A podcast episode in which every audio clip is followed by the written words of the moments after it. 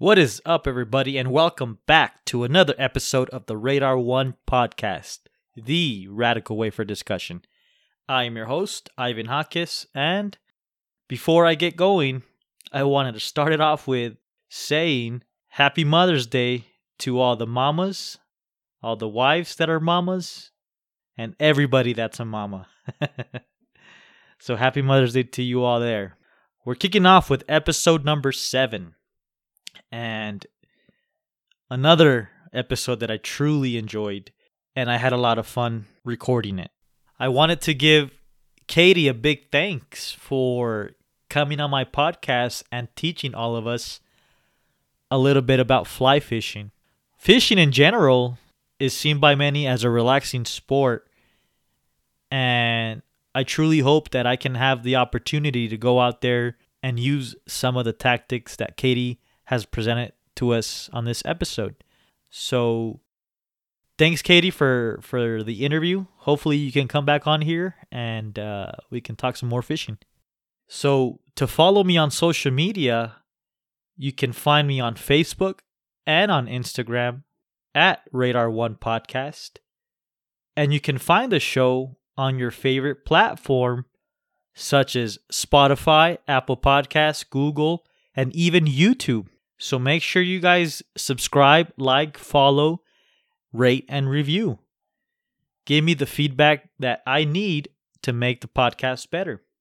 Also, you can leave me a voice message by clicking the link on my Instagram bio, and I'll feature it on my show.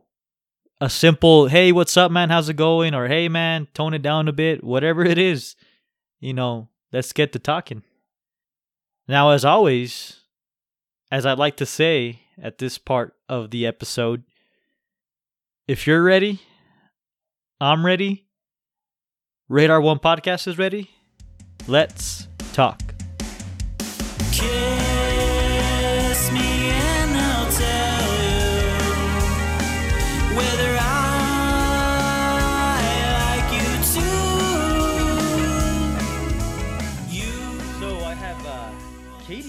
Here today, uh, who is a fly fisherman. How's it going, Katie? Oh, pretty good. How are you doing?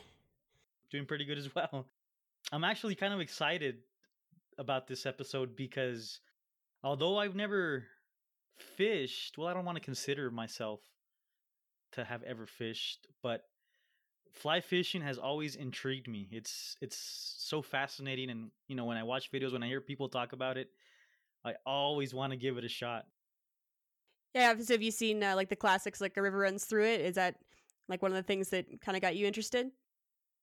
Well, you know what? More so that uh, what got me interested is uh, a group of guys at at work. Um, they would always talk about fly fishing and the experiences, you know, the funny stories that came with it, the process, the finesse, the technique about it, and that's what really I want to say kind of inspired me to peek into fly fishing. But because of where I live, I don't have anything too close to me where I can go during the week or in the weekend, you know? Mm-hmm. Where do you live? I am located out in uh, West Texas, so El Paso, Texas to be exact. Okay. And that's that's like a yeah, there's no rivers over here. Where are you located? Uh, I'm just outside Denver. So oh, wow. yeah, we do have quite a bit around here, but I, and maybe we'll get into it. But um, one of the big misconceptions about fly fishing is that it does take you know like a pristine trout stream to go fly fishing. And uh, just two days ago, I went to my local bluegill pond and caught a bunch out of there. So um, maybe we can get into that. But there there might very well be something near you that you're not aware of that you could uh, go practice on. So what started you with with uh, fly fishing? Uh, well, I've been fishing since I was really, really little. Um, I grew up as an only child in my house. I've got two older sisters, but they had already moved out by the time I was born. Um, so my parents got me a little fishing pole when I was a kid, and I would just go out and, and catch bass and things. And um, once I got older, um, around the time I went to college, I ended up picking up fly fishing and moving out here to Colorado. And I haven't really looked back since. It's just a lot of fun. Um, the technique is a lot more engaging, in my opinion.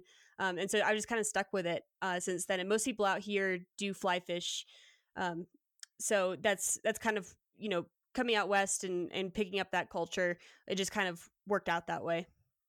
So you don't really have to be a a, a particular age to fly fish, right? Like you mentioned, you were you know just a, a young girl and you started fly fishing. Like it, you know, like is there a recommendation on on an age? I mean, can you really start at a young age? I didn't. No, I started um, just like gear fishing at a young age. I didn't pick up fly Okay. fishing until I was about eighteen. Um, Okay, right okay. around when I went to college. But uh, no, there's not necessarily a minimum age. Uh, I think for very young children, it's probably best to get them started on traditional fishing gear, just because there's a little bit less involved, and uh, you can just like cast a worm out under a bobber, and that's something that a, a child can handle pretty easily on their own. But um, there's not a minimum age in terms of uh, like the size of the gear. Uh, kids can use adult sized gear um, as long as they're you know large enough to handle it. But you know, I've I've seen seven and eight year olds do it, um, and it just kind of depends on the attention span of the kid and how how interested they are in actually pursuing it. So there's not a minimum age, but I feel like around the age of ten is when most people uh, have the capabilities to kind of grasp what they're supposed to be doing with a fly rod. So for fly fishing, uh, it's is it strictly just river fishing, or can you go to different locations, different spots, and and still be successful at it? For sure. And uh, you can actually fly fish for anything you can gear fish for. So you can fly fish for blue marlin if you want. Um, Oh wow! Fly fishing is just a, a method of getting your, I mean, we'll call it, I'm going to refer to it as a fly because that's what it's called, but the fly is just the equivalent of a lure. And it's, fly fishing is just a method of getting that fly out to the fish the same way that you would cast a lure out with traditional gear. It's just the method that's different. It's, it's not, uh, species specific or body of water specific. I know a lot of people associate it with trout and they Right. associate it with rivers. Um, but I think that's just because trout happen to eat a lot of very small things like insects, and that's what flies mimic for the most part. Is those small insects that it's really hard to uh, imitate with like a plastic lure, and so that's why I think it gets that reputation as being a trout sport or a river sport. But um, in reality, you can fly fish for anything you can spin fish for. So a fly, like, is is that just like something that kind of just bounces up and down on on the the, water to kind of mimic an insect, or like, why do they call it a, a fly? I'm not really sure why it's called a fly, apart from the fact that a lot of flies are, like I said, imitating those insects, those small insects that trout feed on. Uh, and so a lot of them are imitating things like caddis flies or mayflies, things that have the word fly in them. Um, Yeah. But there are flies that mimic baitfish, crustaceans, worms, things like that as well. Um, really, what it comes down to is flies are mostly made out of natural materials, and I guess synthetic materials as well, but um, like feathers, fur, uh, things like that that you tie onto a hook versus you might see a spinner or like a plastic crankbait or something like that uh, in traditional gear fishing. Um, flies are made out of those often more natural materials, and it's just those tied on a fly or uh, tied on a hook with some thread, um, and then they're very lightweight. That's that's what makes it a fly versus something like a lure or bait. I was reading up on this and I came across a dry fly, a nymph, and a streamer. Can you tell Yep. me the difference between all three of those? Sure. So um, a dry fly is it well first of all it floats on the surface um, and that's why they call it Okay. a dry fly because it's not it's not going underwater and you know getting soaked uh, and those are often imitating adult insects. So if you've ever seen like a mayfly hatch out on a river where you just see a cloud of insects coming up um, those are adult mayflies that are coming up. They're going to uh, mate and then they're going to die, fall back onto the water and die. Um, and so fish feed on those while they're sitting on the Okay. water. And so that's what a dry fly would imitate. It's going to imitate usually a dead or dying insect that's floating on the water after having come up to mate. Um, a nymph is the immature stage of an insect. Um, so that's when an insect. A lot of a lot of these insects are aquatic, so they'll um, hatch in the water. They'll then they'll eventually swim to the surface to become the adult version of the of the insect. And so the nymph fly is imitating that juvenile stage where the insect hasn't come up yet and developed wings and flown away. And so that's uh, usually has a bead on it um, to give it a little bit of extra weight, and that one's going to stay under the surface and it- it'll just float along underneath the water. You might you might see a fish take it using an indicator, which is kind of the fly fishing equivalent of a bobber, um, or you might feel the fish take it. And then the last one you mentioned is a streamer, which technically could also be considered kind of a like a wet fly.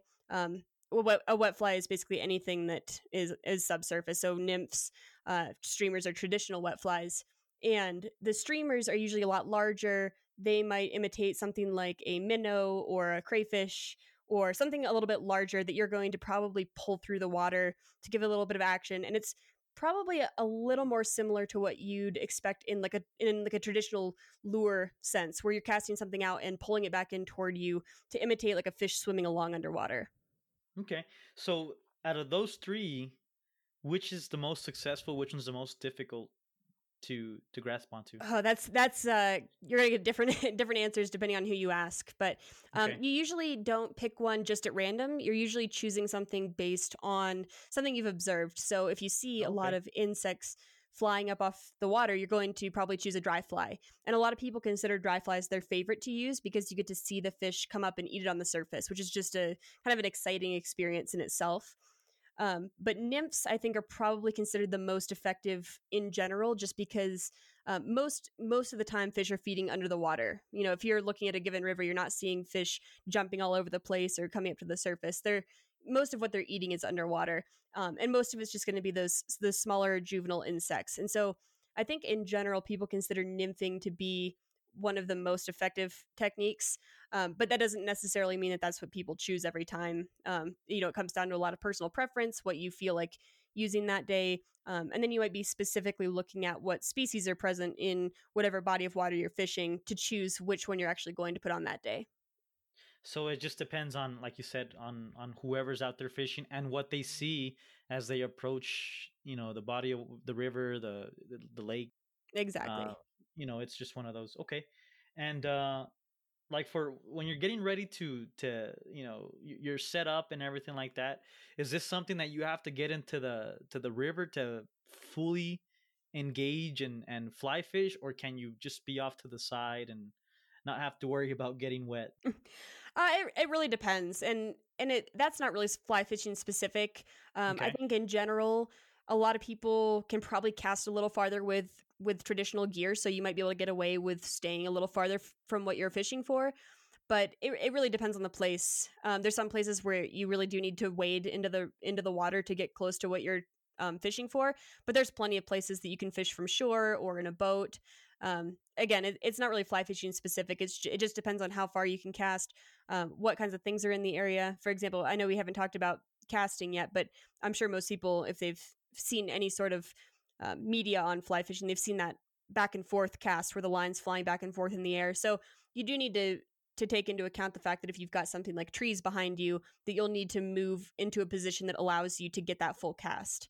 Um, but at the end of the day, um, it's just basically putting yourself where you need to be to reach the fish you're targeting and to not get your line caught on branches or rocks or things like that.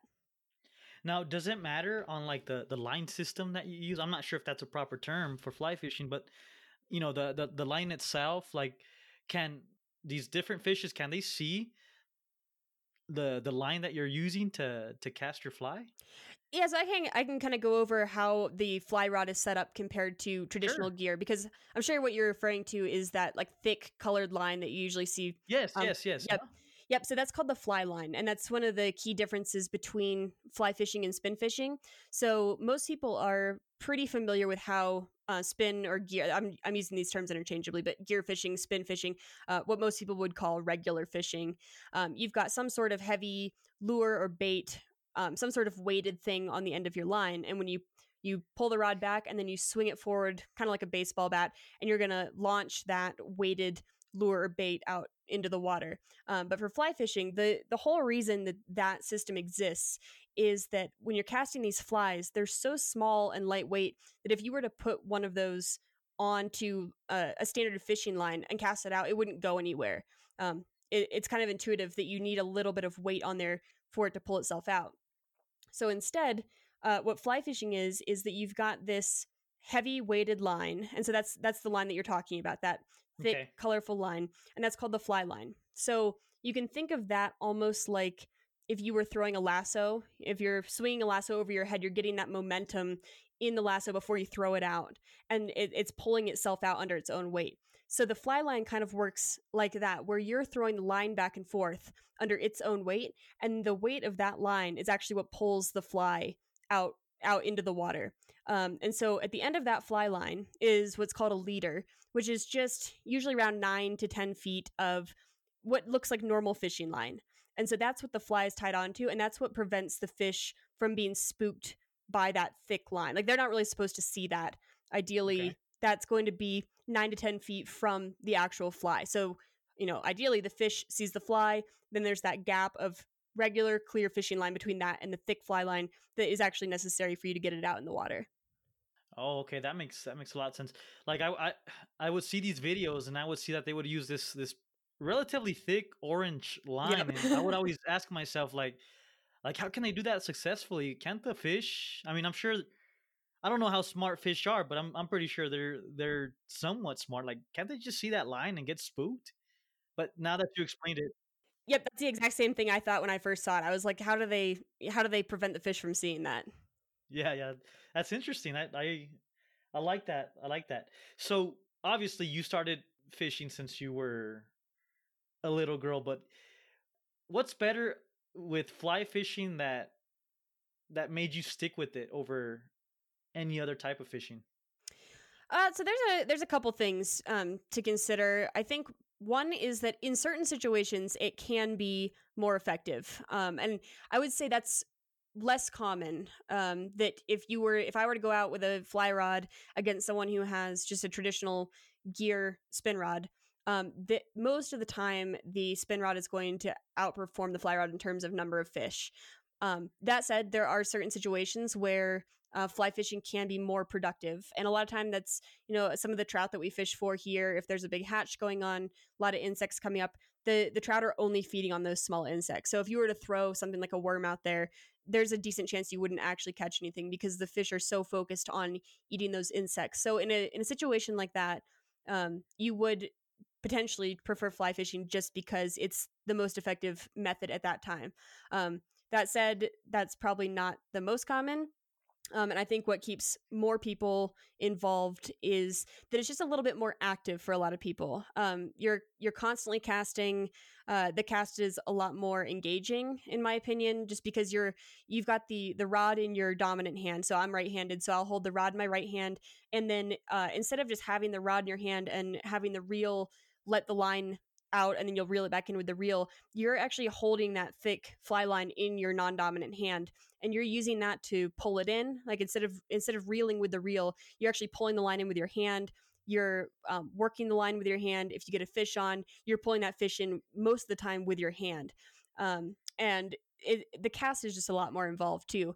Uh, you have to keep an eye on your fly. Often, you're um, what's called mending the line, whereas which is when your line is on the water, you're flipping it back and forth to make sure it's flowing with the current at the proper speed. There's just a lot going on. Um, and a lot of people find that a little bit more exciting than just casting out a lure and reeling it in or just casting out a bobber and waiting for it to go underwater. Um, so I think that's that's what keeps most people involved, and that's kind of what has kept me interested in it. Is there's always something more to learn, and it's just a lot more engaging when you're actually participating in it. So it, it looks pretty cool when when you see the the, the fishermen out there just kind of like flicking their wrists back and forth, trying to to to get that line. Um, I guess ready, right? In a Mhm. sense. Yeah, so it's I mean it depends on the situation and um, what you're referring to could be one of many things, but yeah, once the line's out there, it's not just letting it letting it sit out there and then bringing it back in. Uh, there's a lot of work that goes into um, actually fishing that. So one of the misconceptions uh, about fly fishing for people who've never um, had any sort of contact with it is that uh, when you're seeing the line go back and forth like that, that's just the cast. That's that's not the actual fishing portion. That's just to get Oh, your okay. fly out where you want it. Um, and then once it hits the water, then it, you transition over into the actual fishing portion.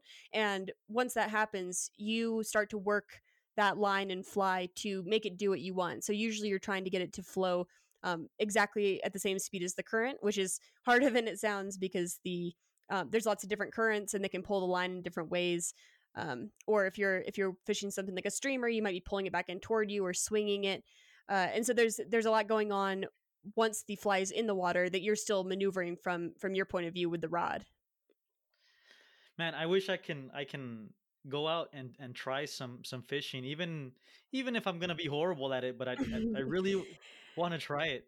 I think the the closest I've been to fishing recently is is watching uh, Wicked Tuna, which has nothing to do with well, it, it's related, but it's way completely different. sure. But but it's still you know I watch that on on TV and I get excited. I could only imagine how excited one could get when you're already in process and motion and you actually start catching fish. That to me sounds pretty exciting.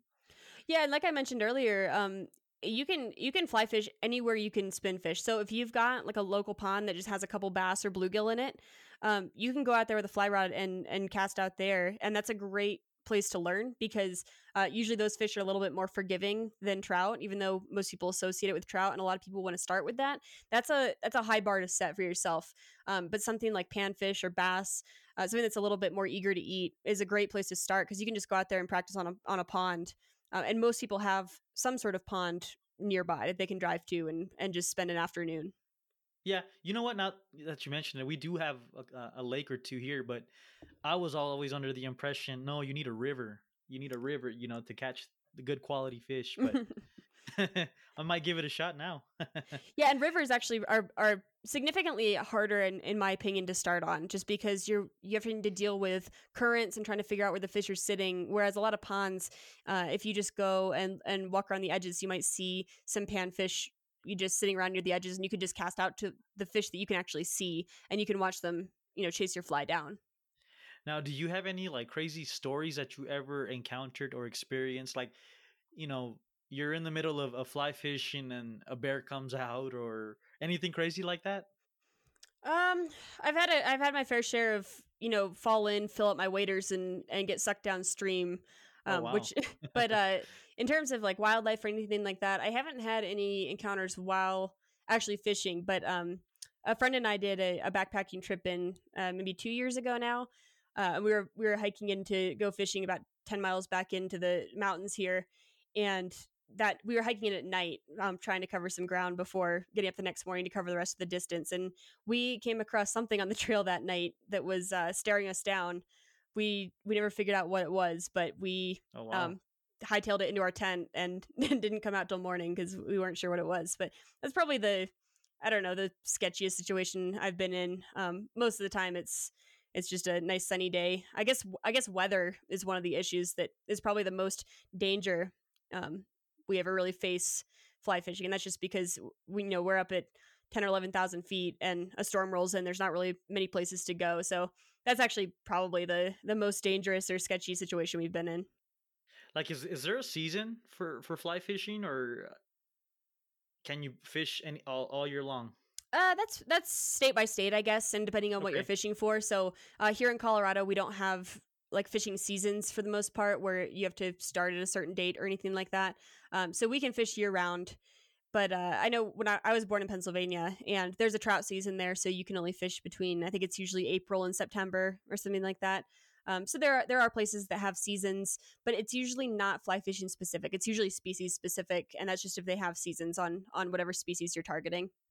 Okay, I see. And like it doesn't matter if it's if if you had a blizzard the the night before, like you can still catch trout or or fish in general the, the very next day if you decide to go out. Uh, I mean, it depends. the The fishing will get better or worse depending on the weather, and uh, Okay. not to say that you cannot catch fish in the winter because you definitely can. Um, but there's a reason that that people tend to fish more in like the summertime. Um, fall is known as being a great time to fish uh, to fly fish for trout specifically. Um, a lot of people enjoy the fall. It's a little bit cooler. Uh, sometimes when it's really hot in the summer, the fish will kind of you know take it easy during the day, uh, and morning and evenings might be your best time. Uh, but once fall comes around, things start to cool off. Uh, a lot of people like that season, and like I said, you can you can definitely catch fish in the winter, but they're usually uh, a little less eager to chase something down. So you really have to put your fly right in front of their face. Uh, you have to choose your your flies pretty specifically. You have to find where they're sitting in the water, which might be different than where they sit um, the rest of the year, and you have to be willing to go stand in freezing cold water. But apart from that, you you you can fish in the winter, and a lot of people do. Okay, so for somebody that's brand new to it like myself and someone that somebody that's looking to get into fly fishing, what would you say is a good starting price range to to get some good adequate gear? Yeah, so um, part of it depends on what all you want. So, for example, for you down in Texas, you might not need something like waders, which could be an essential piece of gear for someone living in like northern Canada, and they might need that year round. Um, Okay. So, I'm just going to assume that we're talking about the like what you absolutely need to get out and fish, which is like a rod, reel, line, that kind of stuff, not the accessories that um, make it a little bit easier. Uh, but in that case, if you're just looking to get your first setup um, and go take your first cast and hopefully catch a fish, um, you can definitely do that for under two hundred dollars. Uh, Okay. a a, more realistic budget, if you're looking to get a couple of those accessories that are really nice to have, um, you might be looking closer to three to five hundred dollars, and that's you know that can get you some waders and boots and things like that. But you can get the rod, reel, line, and flies for under two hundred dollars and be out on the water. Um, so that that I think is a little less than some people expect because it definitely can become an expensive activity once you get into it. And there's Right. you know then the the world is your oyster when it comes to what you want to buy. But there there are plenty of decent rods for under two hundred dollars. That's interesting. I honestly thought you were gonna say a little bit higher to the to the three hundred, maybe four hundred price range, uh, just because of how fancy everything. Like, well, not necessarily fancy, but just you know the the different uh rods that that uh Mhm. come with it. You know. Yeah, and like I said, you can you can easily spend that or more. Um, I'm talking about more like someone who's not quite sure if they if they're gonna like it and they want to give it a try. Um, but one of the one of the nice things about these rods, so um, when I say that you can get all these things, it's it's often easier to buy them as a set. So there there are a lot of like uh, they call them combos or outfits where you can buy the rod, reel, line and leader already strung up and ready to go. Like you pull it out of the box and you can start fishing with it once you tie a fly on. Um, and that I think is the best way to go when you're first starting off because that's a, that's a little less intimidating than having to piece together all this stuff on your own. And it's probably going to be a little bit cheaper as well because you're getting it all packaged from the same company. They've already put it together for you, and it saves you the hassle of having to set everything up. Uh, and what's nice about these is that these days they're there are definitely good quality rods and poor quality rods but at the end of the day it's not the type of thing where if you buy something on the lower end that it's going to fall apart and break within the first year. Um, i've got some of these lower end outfits that i bought years ago and i still use them um, without problems. In general the quality is just how easy it is for you to cast how well it will cast and how accurate it is.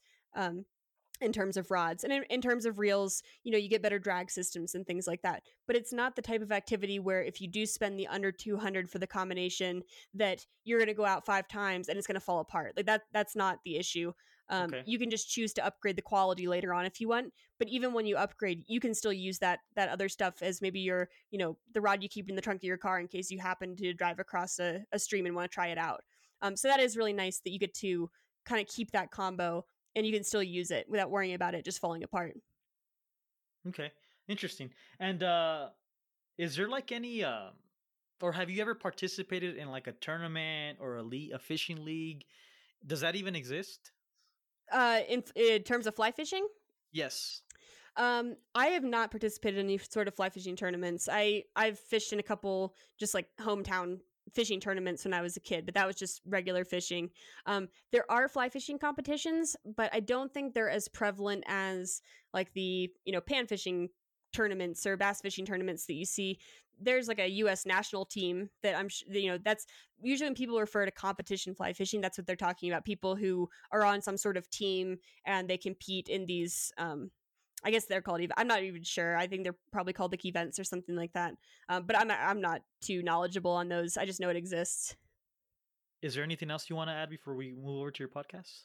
Let me think. Um, I guess I'd just say that if you're looking to get started, um, I can I can just give you a couple tips on like where to begin because I know that that's one of the big barriers is that it, you know it's not that in, it, it can feel intimidating even though once you've started you realize that it's it's actually not.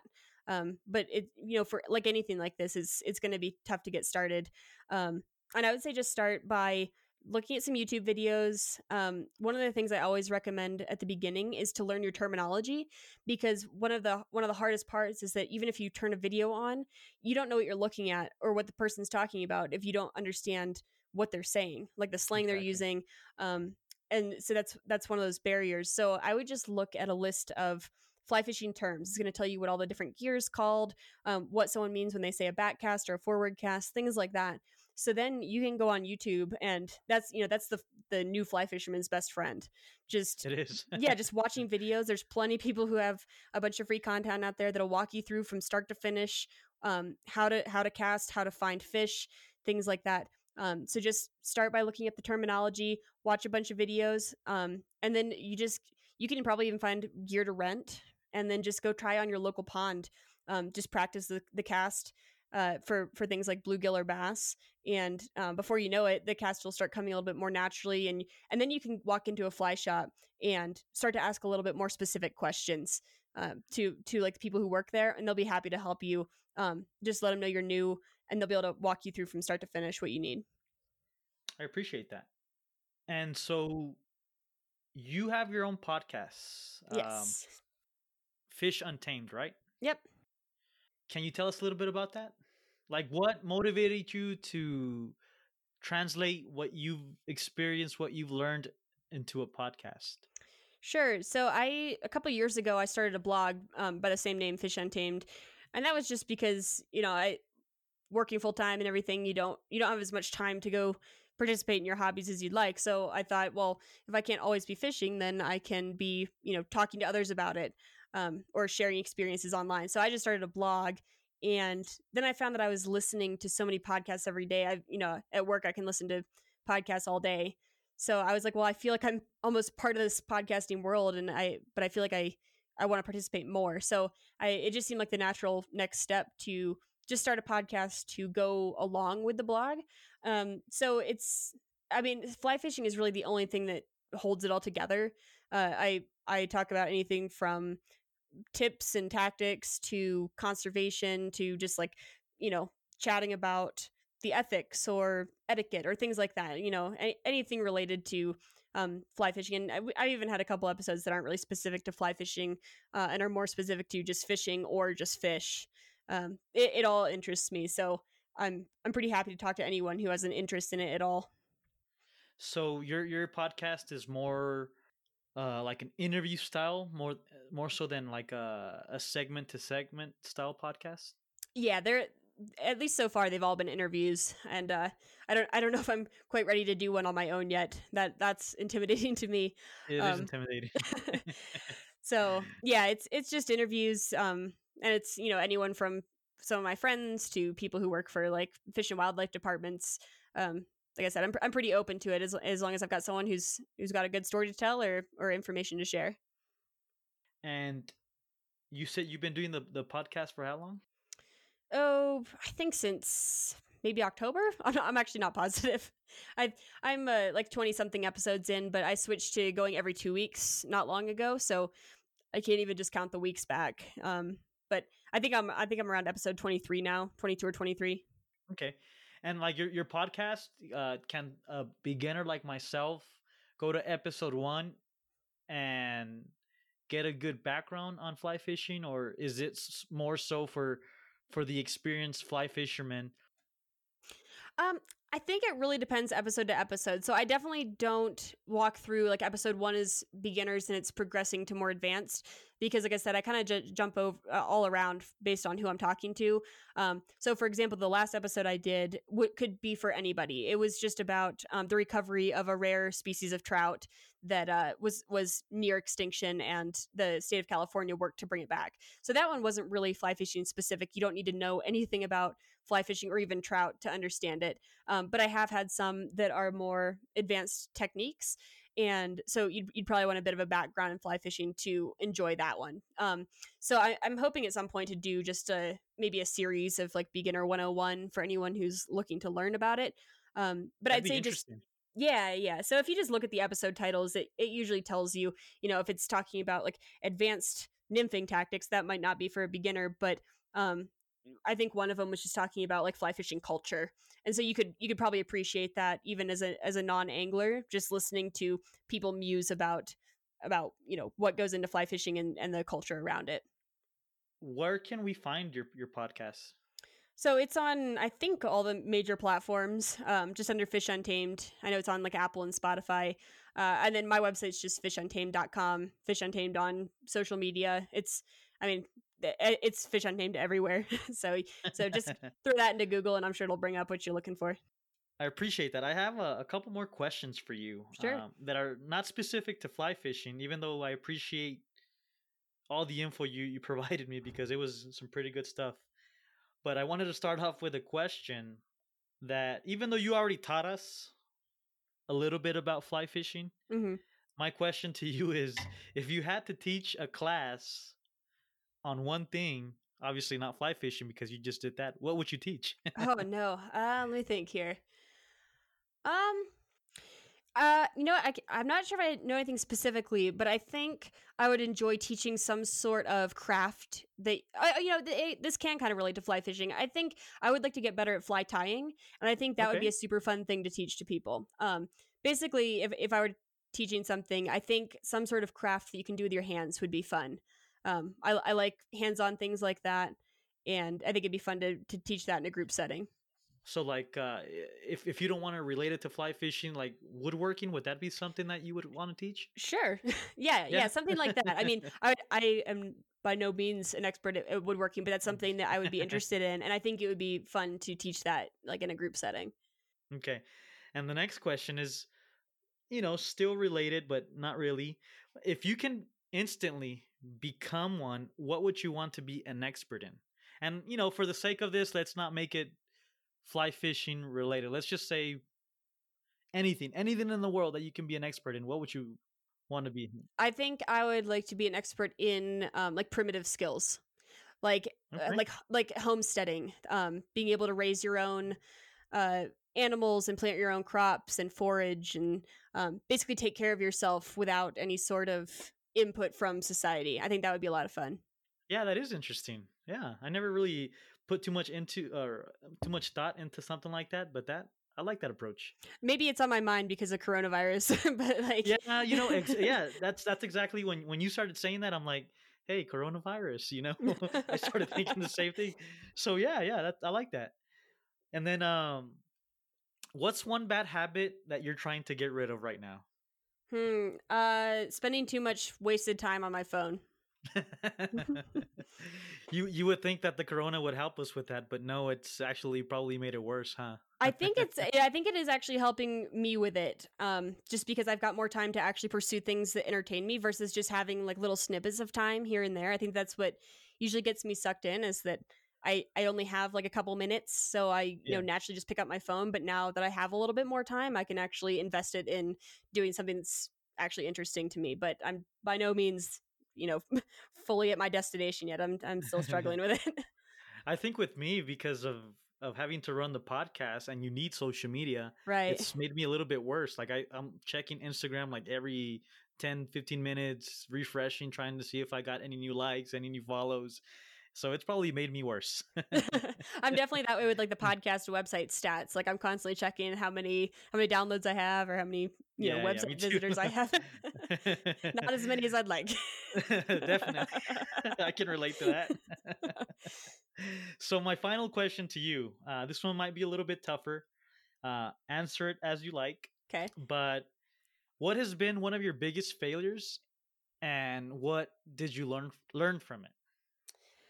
Uh okay. Um I think I think one of my if you want to call it like a regret or something like that is Sure. um i i wish i had i think kept in touch with more people along the way like and i and i think maybe that's another thing that's being spurred on by by the coronavirus is that i'm trying to make more time to like reach out and check in with people um there's like there's so many people in my life that i you know still i still consider some of my closest friends and then i realized that i only talk to them every couple months or, or less and there's definitely been relationships that have kind of gone by the wayside because of that um and so maybe that's just why it's on the top of my mind but um, I, I would say that's one of my bigger regrets is having let some relationships lapse that I shouldn't have. and it kind of makes you feel bad because now that you're you might be trying to to communicate with them doesn't it give you like that awkward sense like yeah well you haven't spoken to me in months or years like what do you yeah, I think, I think, yeah, I think you're just like, eh, you know, do you think this is weird that I'm suddenly reaching out? And you know, I'm sure. And then you think about it on your end, and you're like, well, I wouldn't feel weird if an old friend reached out, but you know, it still gives you hesitation to to try to you know do that from your yeah, end. Yeah yeah, definitely. Yeah. Well, I, I I appreciate the way you answered it. That's uh, that's an honest response. It really is. But that's that's it for now, Katie. Uh, thank you so much for for spending time with me, uh, answering some questions, teaching a newbie about fly fishing. Uh, thank you so much for for coming on my podcast. Yeah, no problem. And and to you and anyone listening, you know, if if you ever have any specific questions, like I'm happy. I love helping people get started. So if you have any questions about fly fishing or just don't know where to start, I'm I'm happy. I'm an open book and and ready to help. I appreciate that, Katie. Thank you so much. All right, thank you. Kiss me and I'll tell you whether I.